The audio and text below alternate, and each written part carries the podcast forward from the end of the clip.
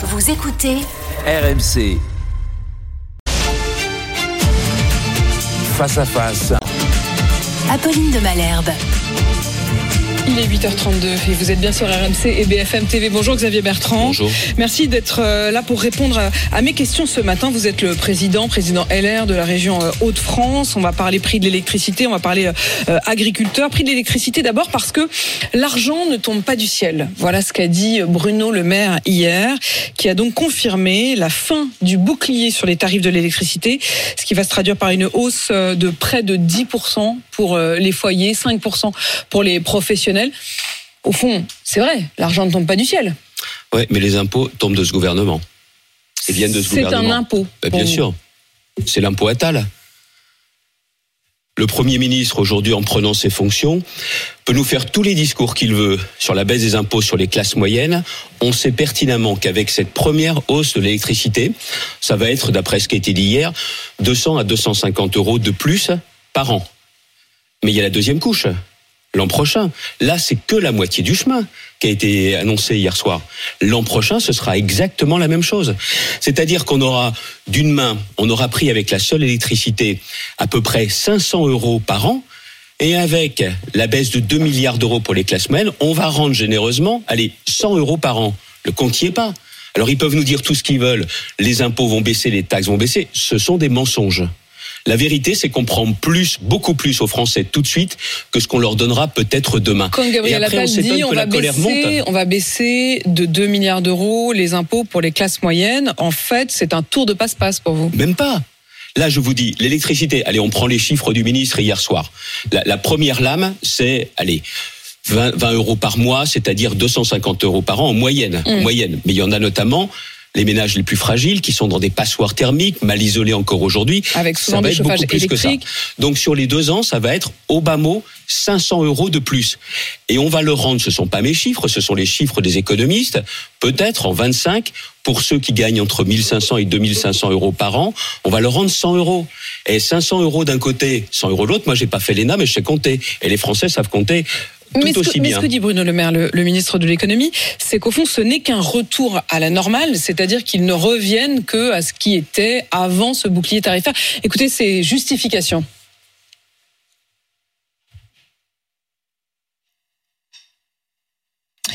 Nous avons pris en charge la moitié de la facture des ménages pendant la crise énergétique. Aucun autre État européen ne l'a fait. Nous avons beaucoup protégé. Nous revenons à la normale. Il faut aussi protéger nos finances publiques parce que si demain, il y a à nouveau une pandémie ou une autre crise, on sera bien content de pouvoir protéger les Français, les salariés, les entreprises. Mais ça, vous le dites aussi. Oui, mais il est en train de faire payer le quoi qu'il en coûte. On avait pensé que le quoi qu'il en coûte, c'était pour protéger les Français, protéger l'économie française. Là, on est en train de leur dire maintenant, vous allez rembourser le quoi qu'il en coûte. Voilà aujourd'hui clairement la vérité. Ou alors, on est puni en quelque sorte. Mais c'est vrai. Puis en plus... les problèmes de pouvoir d'achat, c'est toujours le problème numéro 1. Ce week-end encore, à Saint-Quentin, les gens me parlaient des difficultés pour faire les courses, ceux qui ont changé leurs habitudes, qui sont passés d'une enseigne de grande distribution à une autre, parce que c'est moins cher, c'est le quotidien des Français. Il s'agit, regardez, nos gouvernants, les politiques, tout le monde regarde les sondages. Il n'y a pas besoin de lire des sondages pour voir priorité numéro 1, le pouvoir d'achat. Et là, on leur met aux Français la tête sous l'eau. Voilà la réalité. Et après... on s'étonne que la colère monte. Mais comment ils prennent le pouls des Français, ces gouvernants-là ? Comment ce gouvernement comprend ce qui se passe dans le pays ? Ils ne comprennent pas ce qui se passe dans le pays. Et c'est pas nouveau. Ça avait été le cas avec les Gilets jaunes. C'est le cas aujourd'hui avec l'agriculture. Ils ne comprennent pas ce qui est en train de se passer sur la santé. Ils ne voient pas le drame national qui est celui aujourd'hui du logement. De toute façon, c'est pas un gouvernement pour les gens qui ont des problèmes. C'est pas un gouvernement pour les gens qui ont du mal. Ça veut dire quoi, ça ? C'est que c'est un gouvernement pour les riches. Ils sont déconnectés, ils se rendent pas compte. Tout se décide ici dans un carré de 5 km² à Paris. Quand il y a des déplacements, je le vois bien sur le terrain, aux côtés des sinistrés, des inondations, c'est, pardonnez-moi, mais avec des tonnes de caméras, tout ça, comment vous voulez comprendre les choses ? Le Premier ministre est venu le 9. Le 9 janvier... C'était son premier déplacement. Aussitôt lui est venu. Je lui ai fait une proposition concrète, très concrète, pour les artisans, les commerçants, qui eux peuvent se payer une franchise de catastrophe naturelle de plusieurs milliers d'euros. Je lui ai dit, Monsieur le Premier ministre, la région, j'ai la compétence économique et l'État ont fait moitié-moitié de façon à les soulager de plusieurs milliers d'euros. Il a répondu quoi ? Il me dit, je vous donne réponse à la fin de la semaine. C'était pas la semaine dernière, c'était la semaine d'avant. Vous n'avez toujours pas de réponse ? Oui, mais pendant ce temps-là, moi, j'ai revu l'autre jour à Arc, j'ai revu les commerçants. Ils me disent, Monsieur Bertrand, on en est où ? On en est où ? Moi, de toute façon, je ferai ma part quoi qu'il arrive. Mais qu'est-ce qu'ils attendent pour répondre ? Parce que c'est peut-être pas compliqué, c'est peut-être pas important pour eux, mais pour les gens concernés, c'est important. Il est temps que la politique revienne à taille humaine, à taille concrète. Cette question du pouvoir d'achat, elle est évidemment sur l'électricité. Vous estimez que c'est au fond une forme de retour d'un impôt, ce retour de la taxe sur l'électricité. Vous avez évoqué la colère des agriculteurs et les gilets jaunes. Vous avez même évoqué la santé. Dans le même temps, il y a, et ça a été confirmé par Emmanuel Macron lors de sa conférence de presse, un doublement de la franchise sur les médicaments de 50 centimes à 1 euro. Il y a, et c'est un des motifs de la colère des agriculteurs, la hausse de taxes sur les gazoles non routiers depuis le 1er janvier. Est-ce que vous vous dites que ces trois points sont liés ? Ils sont en train, de semer les graines d'une nouvelle colère. Mais d'une colère nationale, pas seulement celle des agriculteurs. J'entendais ce matin, je sais qu'on est sur BFM, mais sur RMC... on est sur les deux. Ce boulanger à Nice, je crois. Excusez-moi, je l'ai écouté, c'était pas un énervé. Mais il explique de façon très claire, je n'y arrive plus. Son augmentation, je faisais le calcul dans la voiture, ça va être 1 500 € de plus par an, parce qu'il a décidé, pour garder ses salariés, de les fidéliser, de les payer. Il n'y arrive pas. Il était en direct, Frédéric Roy, depuis Nice. C'était à 8h20 sur RMC. Mais quand il explique justement que les collègues autour de lui, soit certains fermes, soit ont envie de s'allier à ce mouvement de colère, mais encore une fois, ils n'apprennent pas de leurs échecs au gouvernement. Ils n'apprennent pas de leurs échecs. Vous redoutez que cette colère, on va venir vraiment au cœur des colères des agriculteurs, mais vous redoutez que la manifestation de la colère, qui donc désormais, ça y est sur les routes de France depuis 5 jours et encore ce matin, notamment sur la 64, que cette manifestation de la colère ne s'agrège avec d'autres ? Je le crains. Moi, j'ai toujours, notamment au moment des Gilets jaunes, j'avais indiqué qu'il y avait un vent de colère qui soufflait. Et puis surtout, moi, j'ai fait des propositions. La fameuse prime de 1 000 €, qui est devenue la prime de Macron, c'est moi qui l'ai proposée à l'époque pour sortir de cette crise. Moi, vous savez, je suis un opposant qui pense que l'intérêt général est au-dessus de tout. Donc, je préfère que l'on évite les crises et surtout que l'on trouve des solutions aux problèmes des Français. Ce que je fais dans ma région, vous savez, je suis pas un magicien, mais quand on décide d'aider financièrement ceux qui prennent leur voiture pour aller travailler, la région des Hauts-de-France, c'est pas la plus riche de France, mais 240 € par an non imposables, c'est important pour les gens. Le patron de la FNSEA estime que les actions vont se poursuivre. Il sera reçu en fin de journée aujourd'hui par Gabriel Attal à Matignon. Mais visiblement, cette réunion, elle est déjà dépassée puisque les agriculteurs, j'en avais plusieurs en direct ce matin sur RMC, mais le patron de la FNSEA lui-même dit que de toute façon, ils ont prévu de continuer à se mobiliser et à se mobiliser toute la semaine avec éventuellement une montée des tracteurs sur Paris. Ils sont à bout. Ça fait des années, et quand il y a un salon de l'agriculture et en dehors, il y a des messages qui sont adressés, des messages de détresse. Et puis, une fois que le salon est terminé, écoutez, la vie reprend son cours, encore une fois, pour le gouvernement. Là, aujourd'hui, il y a un sujet à Bruxelles. Il y a eu un plan qu'on a appelé le Green Deal, le pacte vert, qui prévoit, tenez-vous bien, la décroissance agricole. Il y a de plus en plus de monde sur la planète. On leur demande de produire moins. Il faut produire moins. Ça... Peut-être qu'avant l'Ukraine, dans certains esprits, c'était formidable. J'ai jamais pensé que c'était formidable, mais avec la crise en Ukraine, faut tout revoir. Donc, faut mettre ça, le Green Deal, il faut le remettre sur pause. À plat, sur pause, bien évidemment, et revoir, en plus, les conditions de cette nouvelle politique agricole commune. Après, il y a un sujet franco-français. Ah, mais nous, on a beau être en République, on est plus royaliste que le roi. Sur les produits phytosanitaires, sur les normes. Je le vois moi-même dans les Hauts-de-France par rapport à la Belgique. Écoutez, il y a des produits agricoles en Belgique qui poussent pas comme chez nous parce qu'ils utilisent des produits qu'on n'utilise pas. C'est la même Europe. On est là, on n'a pas besoin de loi. Dans l'application des normes qui ont été décidées dans ce fameux Green Deal. Mais j'ai quand même du mal à comprendre qui n'aime pas les agriculteurs. Une minorité agissante, notamment les Verts, qui n'aiment pas les agriculteurs. Or, les agriculteurs, ils savent combien et comment il faut respecter la nature pour produire. On a été trop loin dans l'écologie. Oui, mais alors attendez. Moi, il y a quand même un truc, j'aimerais bien vous suivre. C'est qu'on a Emmanuel Macron qui nous dit, mardi soir dernier, qu'il va lancer un grand plan contre l'infertilité. On sait qu'une partie de l'infertilité qui touche aujourd'hui les couples, les hommes comme les femmes, ça vient notamment de ces produits chimiques, de ce phytosanitaire. Et de l'autre côté, on dit, ouais, mais en même temps, on veut pas trop appliquer les normes. Comment on fait ? Non, mais je ne blâme personne. Je dis simplement, comment on fait pour suivre ces deux exigences en même temps ? Ces deux exigences, les agriculteurs les ont en tête. Ce qu'ils produisent, ils le donnent à manger à tous les Français, ils le donnent à manger à leurs enfants. Donc pensez bien que si c'était vraiment nocif, ils ne produiraient pas comme ça et ils ne donneraient pas cela à nourrir à tous les Français et à leurs enfants. Ils sont conscients de la place de la nature et ils vivent avec la nature tous les jours. En fait, c'est à eux qu'il faudrait faire confiance. Il faut leur faire confiance, mais notamment, regardez, des produits sont interdits. Ils disent, d'accord, qu'est-ce qu'on a à la place ? Qu'est-ce qu'on a à la place ? Prenez les cerisiers, on a interdit les produits pour traiter les cerisiers en France. Ok. Dans d'autres pays européens, on continue à produire avec ces fameux mêmes produits, c'est la même Europe. Donc arrêtons d'en mettre plus. Et quand on nous dit on va avoir une grande loi, qu'est-ce que le gouvernement a besoin d'une loi pour simplifier ? C'est tout de suite qu'on peut faire. Une grande loi qui d'ailleurs est repoussée. Hein. Bien sûr. Mais attendez, dans la grande loi, c'était un guichet unique pour les nouveaux. Tiens, vous voulez de la simplification ? Sur le gazole non routier, notamment le gasoil que mettent les agriculteurs, notamment dans les tracteurs. Il y a une partie de défiscalisation, ça doit être 42 centimes, qui est directement décomptée. Et puis il y a 15 centimes, tenez-vous bien, ils vous seront remboursés quand vous aurez fait une déclaration à l'administration. Et vous croyez pas qu'on peut simplifier ça tout de suite, immédiatement, sans grande loi. Pas besoin de loi pour simplifier. Et vous savez pourquoi c'est comme ça, le remboursement ? Parce qu'il y a des agriculteurs qui n'ont pas le temps ou qui n'arrivent plus sur les formalités, et bien qui ne font pas les démarches. 35 à 40% des agriculteurs ne se font pas rembourser la part. Il y a quoi ? Il y a du cynisme ? Mais bien sûr, ça veut dire qu'il y a une forme de cynisme d'État à se dire, bon, il y en a une partie qui ne feront pas les démarches, et donc on va gagner, ce sera toujours ça de gagner pour les caisses. Et merci, c'est ça, exactement par cœur. Parce qu'en faisant ces formalités, en ayant des épreuves en plus pour les agriculteurs, il y en a 35 à 40% qui ne demandent pas le remboursement de ces 15 centimes. Oui, c'est du cynisme d'État, pendant que les gens souffrent. Voilà la vérité. Mais pendant ce temps-là, il y a effectivement l'Europe, vous le disiez, et d'ailleurs les accords du Mercosur qui importent, les accords avec la Nouvelle-Zélande qui importent des produits qui ne respectent pas ces fameuses normes que l'on applique à nos propres agriculteurs. Sauf qu'il y a quand même des élections européennes dans quelques mois. Le RN s'est rendu sur place. Jordan Bardella a montré sa solidarité avec la colère des agriculteurs. Est-ce que vous n'avez pas peur que ceux qui sont contre l'Europe, contre cette Union européenne-là, ne gagnent du coup ? Mais quelle proposition de loi le Rassemblement national dépose là tout de suite pour l'agriculture ? Laquelle ? Je vous pose la question. Cherchez pas, il n'y en a pas.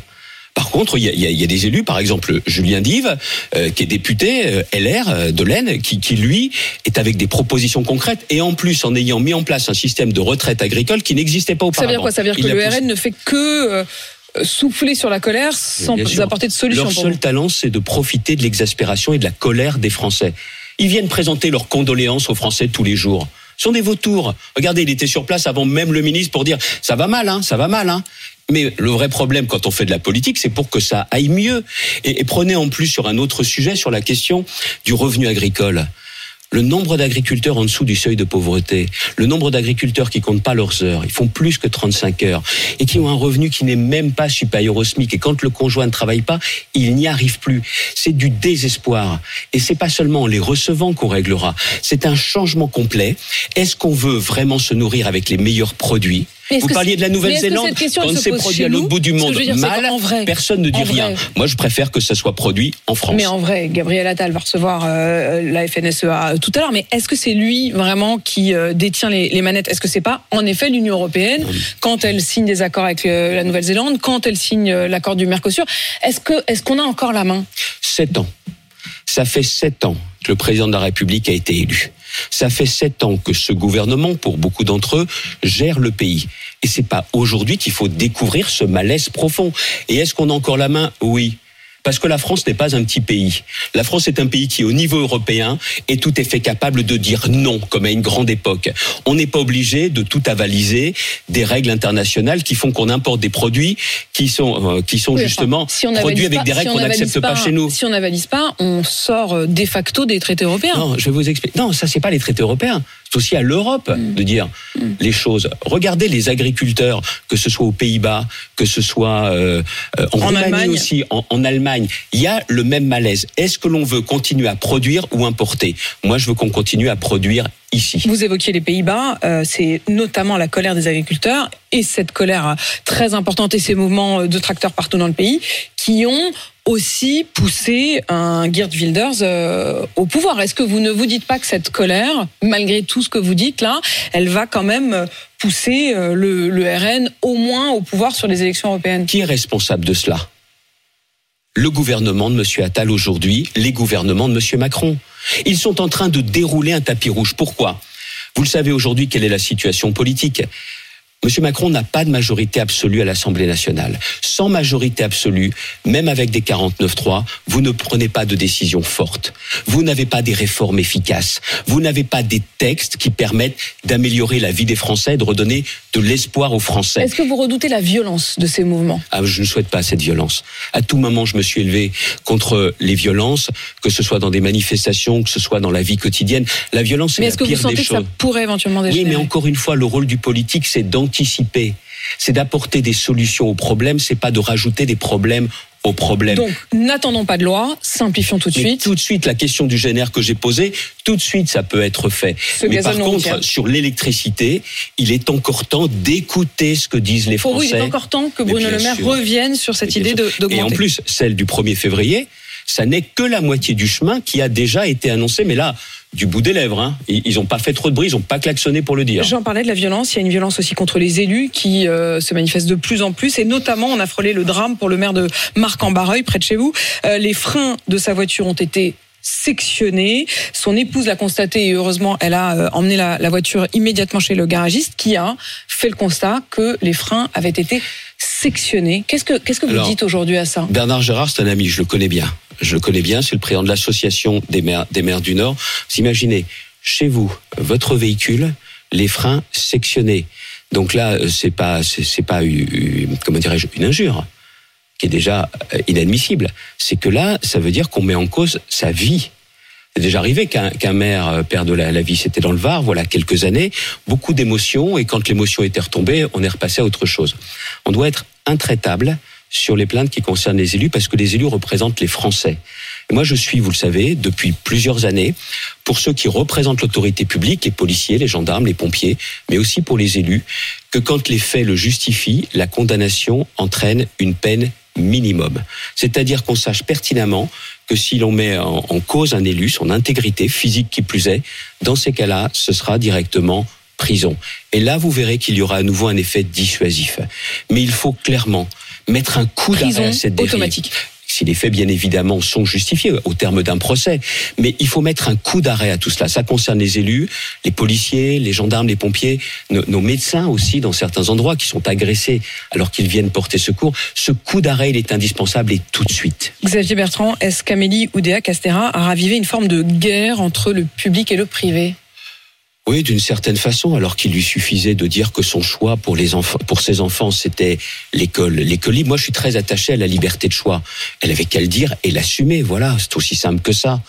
Et est-ce qu'un établissement comme le collège lycée privé Stanislas peut continuer à toucher des subventions? Écoutez, moi, je suis très attaché à cette liberté de choix, mais il faut que ce soit dans le cadre des principes républicains. C'est-à-dire que l'égalité des chances doit être bien évidemment au rendez-vous. Je crois qu'il y a eu des enquêtes, c'est au gouvernement aujourd'hui d'en tirer toutes les leçons.